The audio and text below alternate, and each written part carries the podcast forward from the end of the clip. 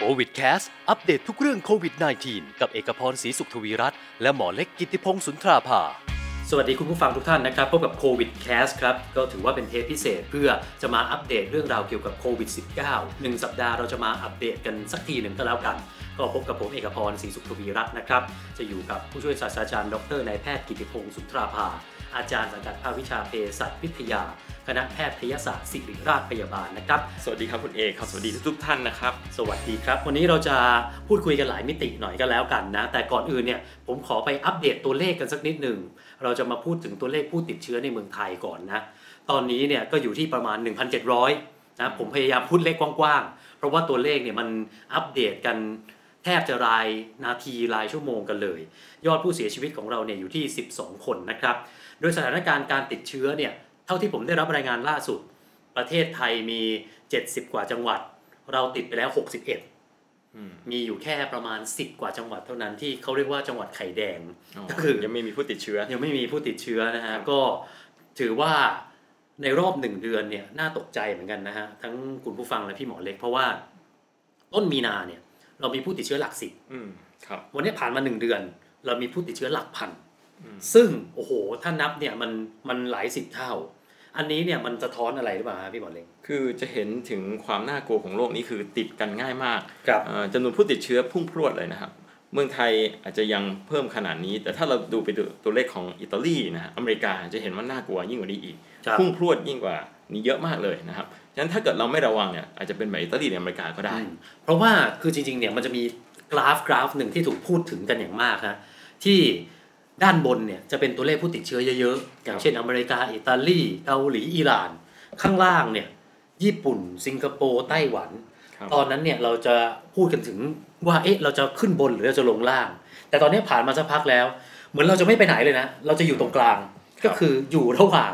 ประเทศที่ติดเชื้อเยอะกับประเทศที่ติดเชื้อน้อย ตอนนี้ก็ต้องยอมรับฮะว่าอาการหนักที่สุดคืออเมริกามากที่สุดเลยนะครับ อเมริกาตอนนี้เนี่ยพุ่งไปเกือบแสนเก้าแล้วนะฮะครับแล้ว แน่นอนทะลุสองแสนแน่นอน ส่วนตัวเลขผู้เสียชีวิตที่มากที่สุดก็ยังคงเป็นอิตาลีตายไป 12,000 กว่าคนแล้ว นี่ก็คือตัวเลขภาพรวมกันแล้วกันนะที่เอามาให้ฟังกัน มาที่แวดวงการแพทย์ดีกว่า มีคนเริ่มพูดถึงเยอะว่าไอ้ไวรัสที่มันแพร่กระจายอยู่ในเมืองไทยเนี่ยเขาใช้คำว่าสายพันธุ์อิตาลีอืม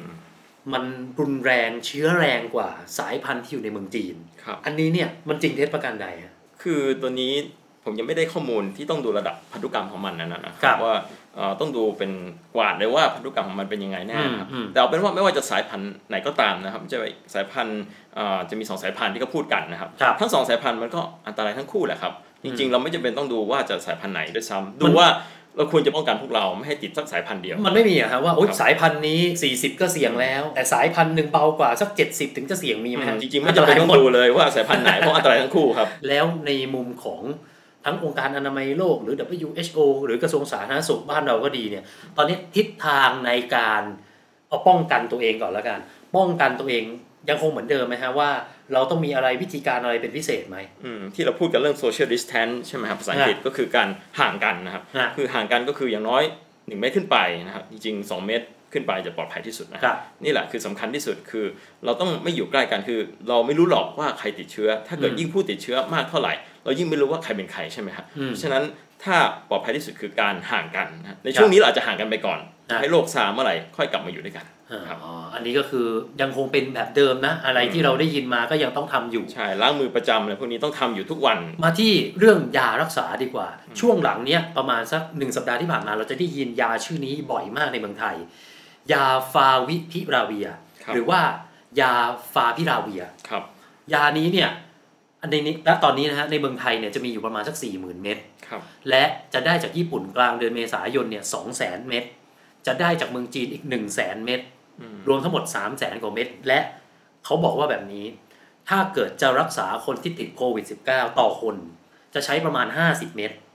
ดังนั้นเนี่ยโอ้สมมติมีได้มา 3 0 0แสนเม็ด6,000คนโดยประมาณเนี่ยไอยาเนี่ยฮะถือว่าเป็นยารักษาไหมฮะหรือว่าจริงๆแล้วมันเป็นยาที่ให้ผลข้างเคียงในการรักษา อืมต้องอ่า เบื้องต้นต้องพูดก่อนว่ายาตัวนี้นี่มาจากประเทศจีนที่ได้ทำการศึกษาไว้ก่อนนะครับอ่าจริงๆเท่าที่ผมอ่านดูก็มี 2 การศึกษาจากวูฮั่นแล้วก็เซินเจิ้นนะครับครับอ่าที่ใช้จำนวนคนไข้ในระดับหนึ่งถึงแม้จะไม่มากนะครับอ่าดูพิสูจน์ว่าตัวนี้น่าจะได้ผลดีในการอ่ารักษาคนไข้แม้จะไม่ร้อยเปอร์เซ็นต์ก็ตามนะครับ ก็คือถ้าพูดภาษาชาวบ้านคือน่าจะได้ผลนะครับ ครับจริงๆไอยาฟาวิพิราเวียเนี่ยมันคือยาที่ถูกคิดค้นมาเพื่อการนี้ หรือว่าจริงๆแล้วเป็นยาอย่างอื่น เบื้องต้นยาฟาวิพิราเวียเป็นยาต้านไวรัสนะครับอ่าซึ่งคิดค้นอ่าโดยบริษัทประเทศญี่ปุ่นนะครับ ตอนแรกเนี่ยจะใช้สำหรับรักษาโรคไข้หวัดใหญ่นะครับอ๋อแล้วต่อมาก็มาดูพวกอีโบลาก็มีนะครับที่มาลองใช้ดูนะครับอ่าแต่ทั้งนี้ทั้งนั้นเนี่ยทางเมืองจีนก็ลองใช้ยาตัวนี้ ถามว่าคำว่าลองใช้เขาไม่ได้อ่า ลองใช้แบบมั่วๆนะครับเขายึดเอาตามกลไกการออกฤทธิ์ของมันนะครับอืมเอ่อคือเชื่อว่ามันจะต้านไวรัสประเภทนี้ก็คือประเภทอ่าที่เรียกว่า RNA ไวรัสเนี่ยนะก็เลยมาลองใช้นะครับแล้วก็ดูในคนไข้จำนวนระดับหนึ่ง แล้วก็ดูว่าน่าจะได้ผลดีนะแต่ก็ต้องบอกว่าจำนวนคนไข้ที่ประเทศจีนทำมันยังไม่มากพอที่ทั่วโลกจะยอมรับจะเห็นว่าอาจจะมีแค่บางประเทศที่จะดูว่าตัวนี้น่าจะเอามาใช้ อเมริกายังไม่ค่อยจะพูดถึงเรื่องนี้เท่าไหร่ฮะถ้าสมสมมุตินะฮะครับ ตัวเลขคนใช้ยังไม่เยอะแต่ไอผลที่ออกมาครับที่พี่หมอเห็นครับตัวเลขมาเนี่ยเป็นยังไงน่าพอใจไหมฮะคือจริงๆ ถ้าจะให้ดีเนี่ยต้องจำนวนคนไข้เป็นร้อยเป็นพันนะครับอืมคือพูดง่ายๆถ้าเราอ่าใช้รักษาคนไข้มากเท่าไหร่แล้วเห็นผลได้ชัดก็ยิ่งชัดขึ้นเท่านั้นแหละนะครับ แต่ถ้าจะให้พูดภาษาชาวบ้านคือน่าจะได้ผลใช้คำนี้ดีกว่าครับ ก็คืออย่างน้อยถ้ามองในแง่ดีนะก็ครับประเทศต้นทางครับ เขาก็ใช้แล้วเขาก็ให้การรับรองมา แล้วก็อาจจะอุ่นใจได้ประมาณหนึ่งเข้าใจว่าสาธารณสุขของจีนเพิ่งประกาศไปไม่นานมานี้ใช่ไหมครับใช่ฮะและอย่างอย่างวินาทีนี้เนี่ยพอจะมีแนวทางอะไรอืมอีกไหมฮะที่ถือว่าเป็นความหวังของเราณตอนนี้บ้าง คือจริงๆ อาวุธที่ดีที่สุดของมนุษย์นะครับครับในการต้านนี้ก็คือวัคซีนนะครับก็คือวัคซีนจะเป็นตัวที่ป้องกันตั้งแต่ต้นทางเลยนะครับอืมคือป้องกันไม่ให้คนติดสู่คนนะครับครับคือถ้าเราป้องกันแต่ต้นทางได้มันทุกอย่างก็จะจบใช่ไหมฮะแต่ตอนนี้ยาที่เขาพูดถึงฟาวิพิราเวียรวมถึงคลอโรควินยาต้านมาลาเรียที่อเมริกาเขาพูดถึงเยอะๆเนี่ยก็เป็นยาที่ใช้รักษาก็คือปลายทางนะฮะอืมจริงๆพวกนี้ก็คือรักษาที่ปลายทางหมดเลยนะครับ ซึ่งถ้าถ้าถ้าครับตามผมเข้าใจนะพี่หมอนะฮะ ยารักษาตอนเนี้ยมันก็คือยารักษาตามอาการมาฮะเอ่อใช้ใช้คำแค่นี้นี้ได้เลยไหมคือยาฟาวิพิราเวียที่พูดถึงคือยารักษาคือป้องกันให้ไวรัสมันขยายตัวนะครับเพราะฉะนั้นเป็นยารักษาแหละครับ เพียงแต่ว่าจะได้ผลมากน้อยแค่ไหนก็เป็นอ่าคนไข้ต้องดูเป็นรายๆไปนะครับคงไม่ได้ผลร้อยเปอร์เซ็นต์หรอกนี่พูดได้เลยนะครับฮะครับจากการศึกษาที่เห็นในประเทศจีนด้วยนะครับ อย่างนี้ก็แปลว่าถ้าสมมติมีผู้ป่วยหนักครับเราก็ต้องทำรักษาสองทางก็คือทั้ง ระงับไอตัวไวรัสนี้แล้วก็ตามอาการที่เราเป็นอืมอย่างเช่นคือปอดอักเสบอะไรอย่างนี้ด้วยต้องปะครับคือการรักษาโดยหลักนะครับปัจจุบันอ่าก็คือการรักษาตามอาการ เพราะว่าตามอาการอย่างเช่น ถ้ามีไข้ให้ยาลดไข้ ถ้าหายใจไม่ออกก็ต้องใช้เครื่องช่วยหายใจในระดับที่ถ้าหายใจไม่ได้แล้วนะครับอืมเอ่อตรงนี้คือการรักษาตามอาการทั้งสิ้นนะครับนี่คือการรักษาหลักครับแต่ว่าการรักษาเสริมก็คืออย่างเช่นให้ยาต้านไวรัสที่คิดว่าน่าจะได้ผล ตัวนี้ก็คือเป็นการรักษาเสริมนะครับอืมแต่พูดง่ายๆคือการรักษาหลักที่พูดถึงที่เราพูดกันเยอะเรื่อง เครื่องช่วยหายใจใช่ไหมครับครับขาดแคลนมากสุดท้ายจะไม่พอตรงเนี้ยอย่างที่พบในอิตาลีใช่ไหมครับอ่างั้นต่อให้เรามีเรามียาต้านไวรัสดียังไงนะครับถ้าคนไข้เป็นหนักยังไงก็ต้องใช้เครื่องช่วยหายใจวันนี้ต้องเสริมคุณผู้ชมนะว่ามันมีข่าวมาโดยตลอดแหละอย่างเช่นที่อิตาลีเบลเยียมเนี่ยว่าเครื่องช่วยหายใจไม่พอถึงขั้นบางคนเป็นคนแก่นะ ถึงขั้นว่าไม่ต้องเอามาใช้ฉันหรอกเอาไปรักษาคนหนุ่มสาวเถอะอืมฉันใช้ชีวิตมาเพียงพอแล้ว หรือมีข่าวแบบ บาทหลวงท่านหนึ่งที่อิตาลีนะฮะ คนในโบสถ์รวมเงินกันซื้อเครื่องช่วยหายใจให้หลวงพ่อที่ติดโควิด แต่หลวงพ่อไม่เอา เอาไปรักษาวัยรุ่นเถอะ หลวงพ่อพร้อมที่จะตายแล้วอืมเนี่ยมันก็เราก็จะเห็นข่าวแบบนี้เยอะว่าต้องเลือกคนรักษา เพราะว่าไอตัวเครื่องช่วยหายใจเนี่ยมันไม่พออืมเป็นสิ่งที่เลวร้ายที่สุดในทางการแพทย์เลยนะครับแบบนั้นนะครับนะเอ่อแต่ผมอยากจะเสริมคุณเอกนิดนึงนะครับ เรื่องของยา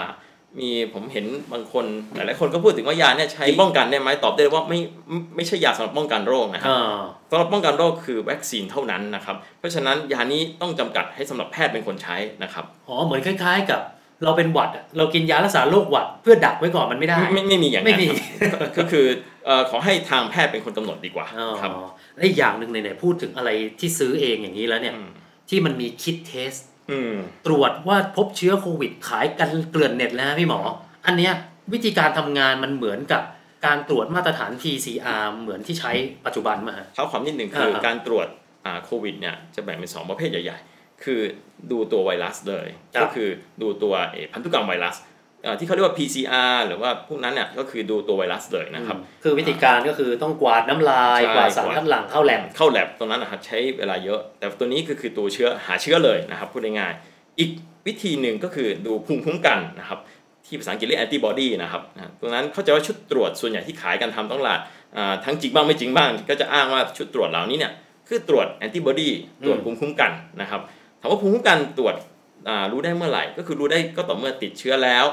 ร่างกายก็คือเม็ดเลือดขาวสร้างภูมิคุ้มกันต่อต้านอืมชุดตรวจนี้ก็จะตรวจว่ามีภูมิตัวนั้นแล้วหรือยังนะครับอ๋อเพราะฉะนั้นก็จะดูว่าติดเชื้อแล้วหรือยังนั่นเองอืมแต่ว่าที่บอกว่าจะหาซื้อแล้วใช้เองได้ไหมผมบอกว่าอย่าทำอย่างนั้นนะครับเพราะบางคนเห็นถูกนะเห็นมาขายห้าร้อยพันหนึ่งอะไรอย่างเงี้ยคือเบื้องต้นจริงหรือเปล่าก็ไม่รู้นะอย่างอย่างแรกนะครับสองต้นก็ทางคือก่อนนะเราจะไม่ใช่รู้นะไม่รู้ว่าขว่าองเกหรือเปล่าถูกต้องครับ เพราะฉะนั้นไม่ว่ายังไงก็ตามอ่าไว้เป็นหน้าที่ของทางเจ้าหน้าที่สาธารณสุขดีกว่าครับ นะอย่างชุดไอ้ speed test เนี่ยล่าสุดที่ออกมาประชาสัมพันธ์คือของจุฬานะที่ผมเห็น ยังไงใครอยากไปคัดกรองยังไงลองไปเช็คดูแล้วกันเพราะเปิดให้ทดสอบด้วยนะสำหรับคนที่อยากทดสอบนะแต่ไม่ใช่ว่าทุกคนจะได้ ต้องคนที่สุ่มเสี่ยง แล้วก็อาจจะมีอาการด้วยนะครับ คราวนี้เรามาพูดถึงข่าวที่เริ่มวิตกกังวลกันแล้ว เราจะทราบกันดีว่าเมื่อสักประมาณเกือบ 2 สัปดาห์ที่ผ่านมาเนี่ยเราใช้คำว่าปิดกรุงเทพอืมก็คือปิดห้าง แล้วก็บางออฟฟิศก็เริ่มปิดแล้วก็เลยทำให้พี่น้องต่างจังหวัดเนี่ยเริ่มเดินทางออกจากกรุงเทพไป คนเริ่มกังวลว่า โอ้โห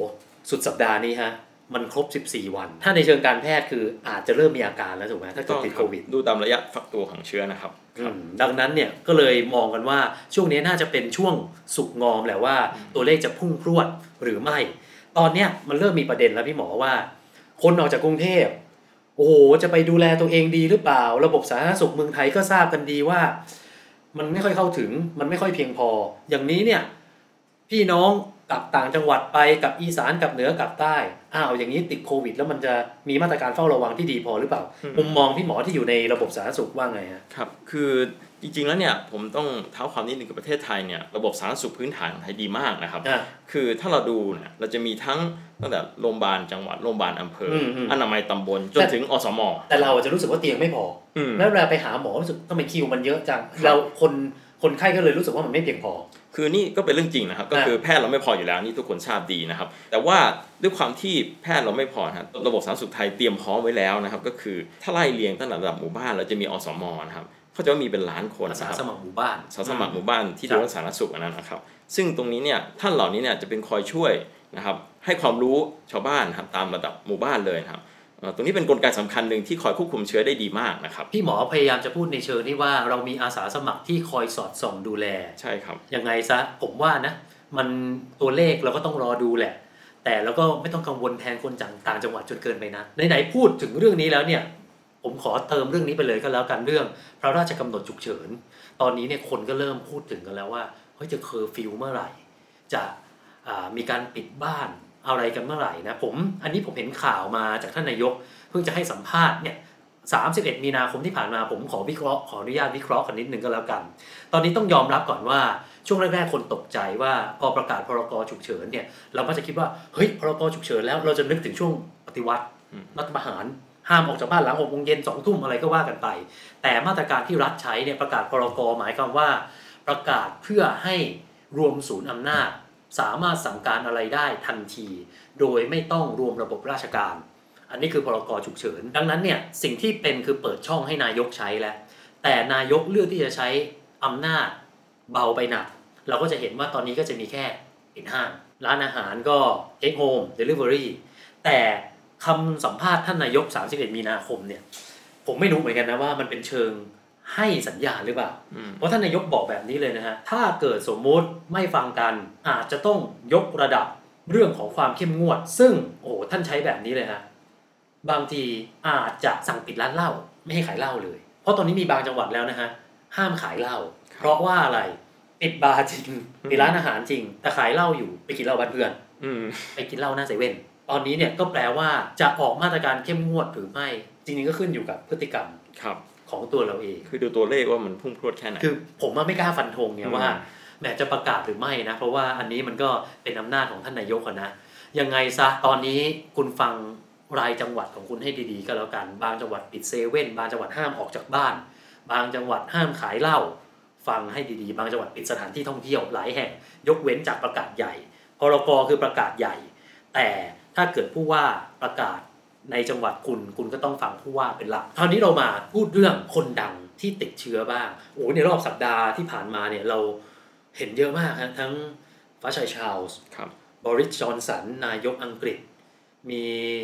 อ่าเจ้าหญิงของสเปนอืมนะคือหลายคนจริง ๆ ที่ติดโควิด -19 นักบาส NBA อะไรทั้งหลายแหล่เนี่ยติดกันเป็นพืชแต่ถ้าเกิดเป็นเคสที่คนพูดถึงเยอะนะที่สุด ในสัปดาห์ที่ผ่านมาก็ต้องเคสนี้ชิมูระเคนอืมอันนี้อธิบายคุณผู้ชมก่อนโดยเฉพาะน้องๆ หนูๆ อาจจะไม่รู้จักสักประมาณยุค 90 เนี่ยอืมมันจะมีซิทคอมซีรีส์คู่หูคู่หาคู่หาชิมูระเคนกับคาโตชะคาโตชะคาใช่โตครับชะโอ้ดังมาก大丈夫だอืมคนไทยรู้จักกันทั่วบ้านทั่วเมืองเออยุคนั้นใช่ยุคนั้นแต่ถ้ายุคใหม่ๆ เนี่ย ยุคกลางหน่อยก็ขำกลิ้งลิงกับหมาอ๋อครับคุณลุงที่ใส่แว่นหัวเถิกๆหน่อยอืมแต่ถ้ายุคใหม่นี้เนี่ย คนไทยนะคนไทยอาจจะไม่รู้จัก แต่ที่ญี่ปุ่นดังมาก ถ้าสมมุติเมืองไทยคือโน้ตอุดม อธิบายคุณผู้ชมก่อนพี่หมอเล็กเนี่ยลูกครึ่งญี่ปุ่น คุณแม่ใช่ไหมคุณแม่เป็นญี่ปุ่นครับชิมุระเคนดังขนาดไหนก็ถือว่าเป็นตำนานเลยนะครับนะก็คือเอาง่ายๆช่วงเนี้ยข่าวทุกข่าวในญี่ปุ่นนะครับเกิน 50%ของรายการจะอุทิศให้กับชิมุระเคนนะจะพูดถึงอ่าดาราตลกท่านนี้เลยนะครับ เพราะว่าเป็นเหมือนตำนานเลยนะครับ จริงๆก็เสียดายมากผมเองก็เสียดายผมก็ดูตั้งแต่เด็กนะครับครับอย่างที่เรายกเคสมาเนี่ยนะอยากจะให้พี่หมอพูดหน่อยว่า เอ๊ะมันน่ากลัวขนาดนั้นไหมและชิมุระเคนเนี่ยจริง ๆ แล้วเขามีความเสี่ยงอะไรหรือเปล่าครับอ่าต้องพูดถึงก่อนว่าอ่าผู้ที่เสี่ยงต่อการเป็นโรคโควิดอย่างรุนแรงนะครับครับ ก็คืออาจจะต้องเข้า ICU ต้องใช้เครื่องช่วยหายใจ หรือจะเสียชีวิตก็ตามเนี่ยอ่าล้วนแล้วแต่ จะมีอ่าลักษณะเฉพาะขึ้นหนึ่งอายุจะเยอะมากนะอืมผมต้องพูดว่าเคสส่วนใหญ่นะครับอ่าอาจจะเกิน 70-80 ขึ้นไปนะครับ มีโรคประจำตัวนะครับอืมเบาหวานความดันโรคหัวใจนะครับ และที่พบอีกอย่างคือสูบบุหรี่นะครับอ่าสูบบุหรี่ก็เป็นอีกหนึ่งอย่างที่ทำให้โรคเป็นหนักได้ ไม่ว่าจะอายุเท่าไหร่ก็ตามนะครับครับ อย่างชิมุระเคนเนี่ยผมอะเป็นแฟนไม่ถึงกับแฟนคลับหรอกแต่ก็ติดตามข่าวเขาตลอด คือมันจะมีข่าวลือมาบ่อยมากครับชิมุระเคนเข้าโรงพยาบาลชิมุระเคนเป็นมะเร็งปอดอืมจน เช็คข้อมูลไปไปๆมาๆถึงขั้นชิมุระเคนสูบบุหรี่วันละสามซองครับ นี่ถือว่าเป็นจริงๆเวลาที่หนัก ใช่ครับบุบุหรี่นี่เป็นสิ่งที่ทำให้โรคโควิดเป็นรุนแรงได้เลยนะเพราะตรงไปตรงมามันทำลายเนื้อเยื่อปอดอืมทำให้เชื้อไวรัส กระจายตัวได้ง่ายมากเลยนะครับอืมเพราะฉะนั้นตรงนี้เนี่ยอยากให้ทุกท่านอ่าท่านใดก็ตามที่สูบบุหรี่อยู่นะอยากให้เลิกบุหรี่ตอนนี้เป็นโอกาสที่ดีเลย ในการเลิกบุหรี่นะครับเพราะว่าจะช่วยป้องกันตัวเราเองด้วยอะถ้าไม่กลัวมะเร็งจงกลัวโควิดซะใช่ถูกต้องอะไรแบบนี้ ผมมีเกร็ดเสริมจากคุณชิมุระเคนนิดหนึ่งนะน่าเศร้ามาก จริง ๆ แล้วเนี่ยคุณชิมุระเคนเนี่ยจะเป็นตัวแทนคนหนึ่งในการวิ่งคบเพลิงโอลิมปิกนะอืมตอนที่เขาส่งส่งไฟมาถึงโตเกียวเนี่ย มันก็จะมีการวิ่งผลัดกัน ผมได้ยินข่าวเขาพยายามเลิกบุหรี่อืม และออกกำลังกายเพราะว่าตัวเองจะได้วิ่งนำคบเพลิงโอลิมปิก แต่สุดท้ายไม่ทันโอลิมปิกเลื่อนไปเป็นปีหน้าแล้ว 2021 ชิคุมุระเคนก็เสียชีวิตซะก่อน และจากเหตุการณ์นี้ผมเพิ่งจะเห็นข่าวมาเพิ่มเติมนะ พี่ชายของชิมุระเคนเนี่ยถึงขั้นหลั่งน้ำตาจากความเสียใจที่น้องชายตัวเองตายยังไม่พอ แต่ว่าแม้กระทั่งศพยังไม่ได้เห็นหน้าเลยอืมเพราะกระทรวงสาธารณสุขญี่ปุ่นเนี่ยซีลห้ามเปิดผนึกเด็ดขาดพี่ชายก็เห็นเข็นศพผ่านกลับมาอีกทีเป็นอาทิตย์เพ ราะเขาไม่ให้เห็นไม่ให้เปิด มันเสี่ยงต่อการระบาดครับแต่เออในในพูดถึงเรื่องศพหลายคนก็เริ่มกังวลในเมืองไทยคนตายแล้วเอาไปเผาศพนู่นนี่ที่วัดนี้มันจะเสี่ยงอะไรไหมอย่างนี้พี่หมอมีมีอืมมีแนวคิดเรื่องนี้ไงไหมฮะต้องกลัวไหมฮะคือจริง ๆเพื่อป้องกันไว้ก่อนนะครับอ่าถ้าพบผู้ติดเชื้อเนี่ยเสียชีวิตก็ต้องมอบให้กับอ่าเจ้าหน้าที่สาธารณสุขอ่าที่มีความรู้เป็นคนดูแลจะดีกว่าครับอืมคือไม่อยากให้ทำกันเองนะครับ คืออาจจะ บอกไม่ได้ร้อยเปอร์เซ็นต์หรอกนะครับว่าเราจะติดเชื้อได้จากศพหรือเปล่านะครับอ่าตรงนี้ต้องอาศัยการศึกษาเยอะเลยนะครับ แต่ทั้งนี้ทั้งนั้นเนี่ยอ่ายังไงก็ตามถ้าเราอ่าต้องต้องจัดการกับผู้ติดเชื้อออ่าไม่ว่าจะกรณีไหนก็ตามนะครับ ไม่ต้องโควิดก็ได้ อาจจะเป็นโรคอื่นครับวัณโรคหรืออะไรก็แล้วแต่เนาะครับก็ทำตามนั้นใช่ครับซึ่งตรงนี้เนี่ยย้ำนะว่ามันอาจจะทำให้ครอบครัวคนตายครอบครัวผู้เสียชีวิต ไม่ได้ประกอบพิธีทางศาสนาแบบเต็มรูปแบบ อย่างเช่นสมมุตินะ อาจจะไม่ได้ลดน้ำศพ ทำตามกระบวนการทางการแพทย์และเผาเนี่ยคุณมั่นใจได้เลยอะพูดง่ายๆนะ เชื้อโควิด มันจะตายด้วยอุณหภูมิประมาณสัก 70ถึง80 องศาเซลเซียสใช่ไหมฮะครับเอาเผาเมนอะ1,000 องศา ดังนั้นคุณไม่ต้องกลัวครับถ้าทำตามครับเรามาถึงนะอีกสักเรื่องก็แล้วกันเรื่องที่หลาย ๆ คนเนี่ยเริ่มพูดถึง ถึงแม้ว่าซูเปอร์มาร์เก็ตจะยังเปิดอยู่ แต่เราก็จะเห็นว่าคนก็เริ่มรักษาระยะห่าง Delivery เดี๋ยวนี้คนก็สั่งมากินแล้ว เสี่ยงไหม อะอย่างไรเอาเอาซูเปอร์ก่อนนะพี่หมอนะครับสมมุติผมไปซูเปอร์ ผมไปหยิบปลากระป๋องครับ ผมควรจะสวมถุงมือไหมหรืออมผมควรจะเช็ดแอลกอฮอล์ไหมครับ ด้วยความที่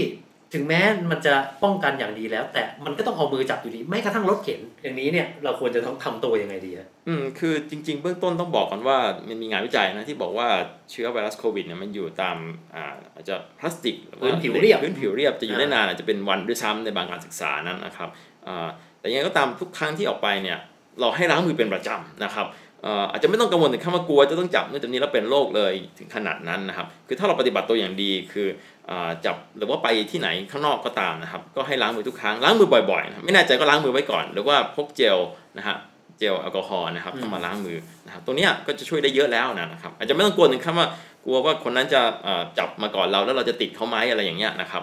เพราะตอนเนี้ย เวลาเหตุการณ์แบบเนี้ยคนเริ่มวิตกจริตแล้วครับคือผมสรุปอย่างนี้ได้ไหมฮะสมมุตินะครับมันอาจจะมีคนติดโควิดที่จับจริงอืมๆยังไงเราก็ต้องจับสิ่งของวันยังค่ำดังนั้นเนี่ยอย่าไปตระหนกถึงขั้นไม่จับ แต่หัดคิดตั้งสติให้ได้ว่าจับแล้วล้างล้างมือจับใช่แล้วล้างใช่ครับเอออันนี้น่าจะเป็นวิธีที่ดีที่สุดีดที่สุดแล้วครับ และอย่าง delivery อย่างเนี้ยฮะเราต้องกังวลอะไรมากไหมฮะเราไม่ต้องกลัวถึงขั้นว่าเอ่อคนส่งยามาติดเราไหมคือถ้าเราทำวิธีแบบเนี้ยแล้วเราล้างมือทุกครั้งอะนะครับ นะครับเอ่อแล้วก็ใส่แมสนะก็ป้องกันได้ระดับที่มากพอละครับขออีกสักเรื่องก็แล้วกันฮะตอนนี้เนี่ยหลายคน work from home learn from home พออยู่บ้านมันจะเริ่มฟุ้งซ่านอ่านข้อมูลนู่นนี่เยอะอะไรอย่างเงี้ยนะฮะบางคนเริ่มกังวลแล้วว่า เอ๊ะ กูติดยังวะอืมบางคนเริ่มมีอาการอะไรก็แล้วแต่เริ่มแพนิคเริ่มพารานอยนะฮะอันนี้ถามพี่หมอหน่อยว่า อาการแบบไหนไม่ต้องไปหาหมอ อาการแบบไหนรีบไปหาหมอเลยเบื้องต้นต้องบอก ถึงเรื่องอาการของโควิดก่อนนะครับอ่าที่รับรายงานมาเนี่ยนะครับ 90%เนี่ยจะมีไข้นะครับเนี่ยไข้อย่างที่หนึ่งนะฮะแต่ไข้นี่ก็เป็นอาการของโรคโอเยอะมากเลยนะครับ ไม่ใช่โควิดนะฮะสองก็คือไอแห้งๆนะครับที่จะเจอบ่อยนะครับที่เหลือก็อาการเนี่ยเจอบ้างอะมีน้ำมูกเจ็บคอซึ่งเล็กน้อย แต่ทั้งนี้ทั้งนั้นไม่ว่าจะมีอาการอย่างที่ผมบอกไปนะครับใช่ว่ารีบไปหาหมอเลยนะครับอืมผมขอยึดตามหลักอ่าอย่างเช่นของ CDC คือของอ่ากรมควบคุมโรคติดต่อของสหรัฐอเมริกาหรือ NHS ก็คือกรมอ่าของทางอังกฤษเขาอะนะครับ เขาแนะนำว่าหนึ่งให้ดูแลตัวเองก็คือถ้ามีไข้ก็ยังไม่ต้องรีบต้องไปโรงพยาบาลนะครับอืมก็คือสามารถดูแลตัวเองได้ถ้าเราเป็นคนหนุ่มแข็งแรงนะครับ ไม่มีประวัติไปที่ที่เสี่ยงนะครับ ต้องบอกก่อนว่ามีประวัติไปที่ที่เสี่ยงอย่างเช่นไปผับบาร์สนามมวยนะครับที่อ่าเราพบนะครับ ถ้าเกิดเราทำงานปกติใช้ชีวิตปกติ แล้วมีอาการอย่างเช่นมีไข้ขึ้นนะครับ ก็ดูอาการตัวเองนิดหนึ่งนะครับ อาจจะทานยาอย่างเช่นอย่างมากก็พารานะครับอืมอ่าถ้ามีไข้มากหน่อยนะครับอ่าแล้วก็ดื่มน้ำเยอะๆนะครับ แล้วก็ดูอาการไปเรื่อยๆนะครับอ่า ส่วนใหญ่นะครับแม้จะเป็นโควิดก็ตามนะครับถ้าอ่าวัยหนุ่มสาวเนี่ยมันก็หายได้เองอยู่แล้วนะครับนะครับเพราะฉะนั้นอ่าดูอาการว่าอาการไข้ที่ว่าหรือไอเนี่ยเป็นมากขึ้นไหมไอเนี่ยไอนิดหน่อยไปเรื่อยๆแล้วหายไปเองก็จบ แต่ว่าแนะนำว่าให้อยู่ที่บ้านอย่างน้อยสัก 7 วันขึ้นไป เอาแน่ๆคือ 10 วันไปเลยแหละนะครับอืมนี่เดี๋ยวคือที่ CDC คือที่สหรัฐอเมริกาเขาแนะนำนั่นนะครับอืมนะครับอ่าแต่ถ้าใครไม่สบายใจจริง ๆ ผมเข้าใจว่าทางรัฐจะมีสายด่วนใช่ไหมครับให้คำปรึกษาใช่ไหมใช่แล้วฮะจะมีเบอร์ใช่ไหมครับใช่ฮะสายด่วนเนี่ยมันจะมีอยู่ 2 เบอร์ ผมขอสรุปแบบนี้ก็แล้วกัน ถ้ามีอาการไม่ดีอืมเป็นหวัดไอตัวร้อนอยู่บ้านก่อนครับสักสิบวัน ถ้าเฮ้ยมันไม่ดีขึ้น มันแย่ลงแล้วมันไม่หายสักทีหนึ่ง ลองโทรศัพท์ไปดู 1422 กรมควบคุมโรค หรือ 1669 สถาบันการแพทย์ฉุกเฉินเนี่ยเขาจะถามคุณแหละ ถ้าคุณเข้าข่ายพบว่าโอ้โห อาการเหล่านี้ไม่หายสักที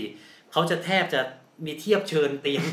มาถึงบ้านใช่เพราะว่าไม่แนะนำให้ไปโรงพยาบาลเองนะครับ เพราะไม่งั้นเราไปติดเชื้อใครอีกก็ไม่รู้ใช่ไหมครับอืมถ้าเราเป็นนะครับอืมครับดังนั้นเนี่ยก็นะ อย่าตื่นตระหนกไปรอดูอาการก่อน อาการไออาการเป็นหวัด อาการตัวร้อน เป็นหนึ่งในอาการที่อาจจะเป็นโรคได้อีก เป็นสิบเป็นร้อยโรคไข้หวัดก็มีใช่ไหมเยอะใช่ไปหมดเลยนะดังนั้นก็อย่าพานระนอยกันไปนะครับ เอาละฮะ วันนี้นะเรื่องของโรคก็ประมาณนี้แล้วกันผมมีเรื่องมาเสริม ขอสักสองเรื่องก็แล้วกันอาจจะทะเลนทะเลนหน่อยเรื่องเกี่ยวกับทางเพศ เรื่องของโควิด -19 เนี่ยมันส่งผลกระทบในหลายมิติเลย แต่คุณรู้ไหมฮะว่าโควิด -19 ระบาด มันอาจจะทำให้ถุงยางอนามัยขาดแคลน เนื่องจากอะไรฮะ เนื่องจากว่าตอนนี้เนี่ยถ้าเกิดนับประเทศในอาเซียนนะที่โดนหนักที่สุดเนี่ยก็ประเทศมาเลเซีย ที่โอ้โหมีผู้ติดเชื้อเยอะแล้วนะครับ และมาเลเซียฮะเป็นสถานที่ที่ผลิตถุงยางอนามัยหนึ่งในห้าของโลก 20%ฮะจะผลิตถุงยางจากที่นี่ นี่คือประเทศแห่งการคุมกำเนิดโดยเฉพาะ มาเลเซียนะฮะ ดังนั้นเนี่ยก็กำลังแล้วฮะจะเผชิญปัญหาถุงยางขาดแคลนเพราะว่าพอเขาติดเยอะไม่มีคนไปโรงงาน ไม่มีคนไปโรงงานก็ไม่มีถุงยางใช้ ดังนั้นเนี่ยคนเขาถึงขั้นแซวกันว่าจะขาดแคลน และอาจจะส่งผลกระทบตามมา อันนี้เป็นมุกนะประชากรโลกจะเพิ่มขึ้น ในหนึ่งปีหลังจากนี้ เราก็แซวกันแซวกันเฉยๆ ส่วนอีกเรื่องหนึ่งอันนี้ก็อันนี้เราน่าจะทราบข่าววันนี้พรหับเป็นเว็บโป้นะฮะผมขอพูดตรงๆเลยแล้วกันเขาเปิดแอดเขาฟรีเมียมคือให้ดูฟรีอะผมไม่ลงลึกแล้วกัน แล้วปรากฏว่ามันมีสถิติฮะมียอดใช้เนี่ยเพิ่มสูงขึ้น อิตาลีมีคนเข้าใช้พรหับเพิ่มขึ้น 57%แต่ที่น่าสนใจที่สุด อันนี้เกี่ยวข้องกับประเทศไทย มียอดชมผู้หญิงคนไทย เพิ่มขึ้น 32%มากเป็นอันดับหนึ่งของเอเชีย และมากเป็นอันดับ 4 ของโลก แปลว่าผู้หญิงไทยเข้าเว็บโป้เป็นอันดับ 4 ของโลกมากกว่าสเปน มากกว่าฝรั่งเศส มากกว่าเม็กซิโก นี่เป็นยังไง แต่อันนี้ไม่ต้องไปแบบอะไรมากมันก็ขำๆดี และช่วงท้ายนี้นะครับ ฝากคุณผู้ชมไว้นิดหนึ่งว่าถ้าเกิดคุณผู้ชมเนี่ยมีปัญหาอะไรสงสัยหรืออยากรู้ก็ได้นะฮะว่า เอ๊ะทำไมเราต้องทำแบบนี้ทำไมโรคนี้มันถึงเป็นแบบนั้น เราทำแบบนั้นได้ไหมเนี่ยส่งคำถามของคุณมาได้เลยไม่ต้องเกรงใจนะครับ ที่ inbox ของเพจแซลมอนะส่งกันมาได้ แล้วเราจะพยายามหาคำตอบให้ได้ดีที่สุดก็แล้วกันจะพยายามยกยอดมาตอบในสัปดาห์ถัดๆไปนะครับอะวันนี้ผมกับพี่หมอเล็กลาไปก่อนนะครับ สวัสดีครับ สวัสดีครับ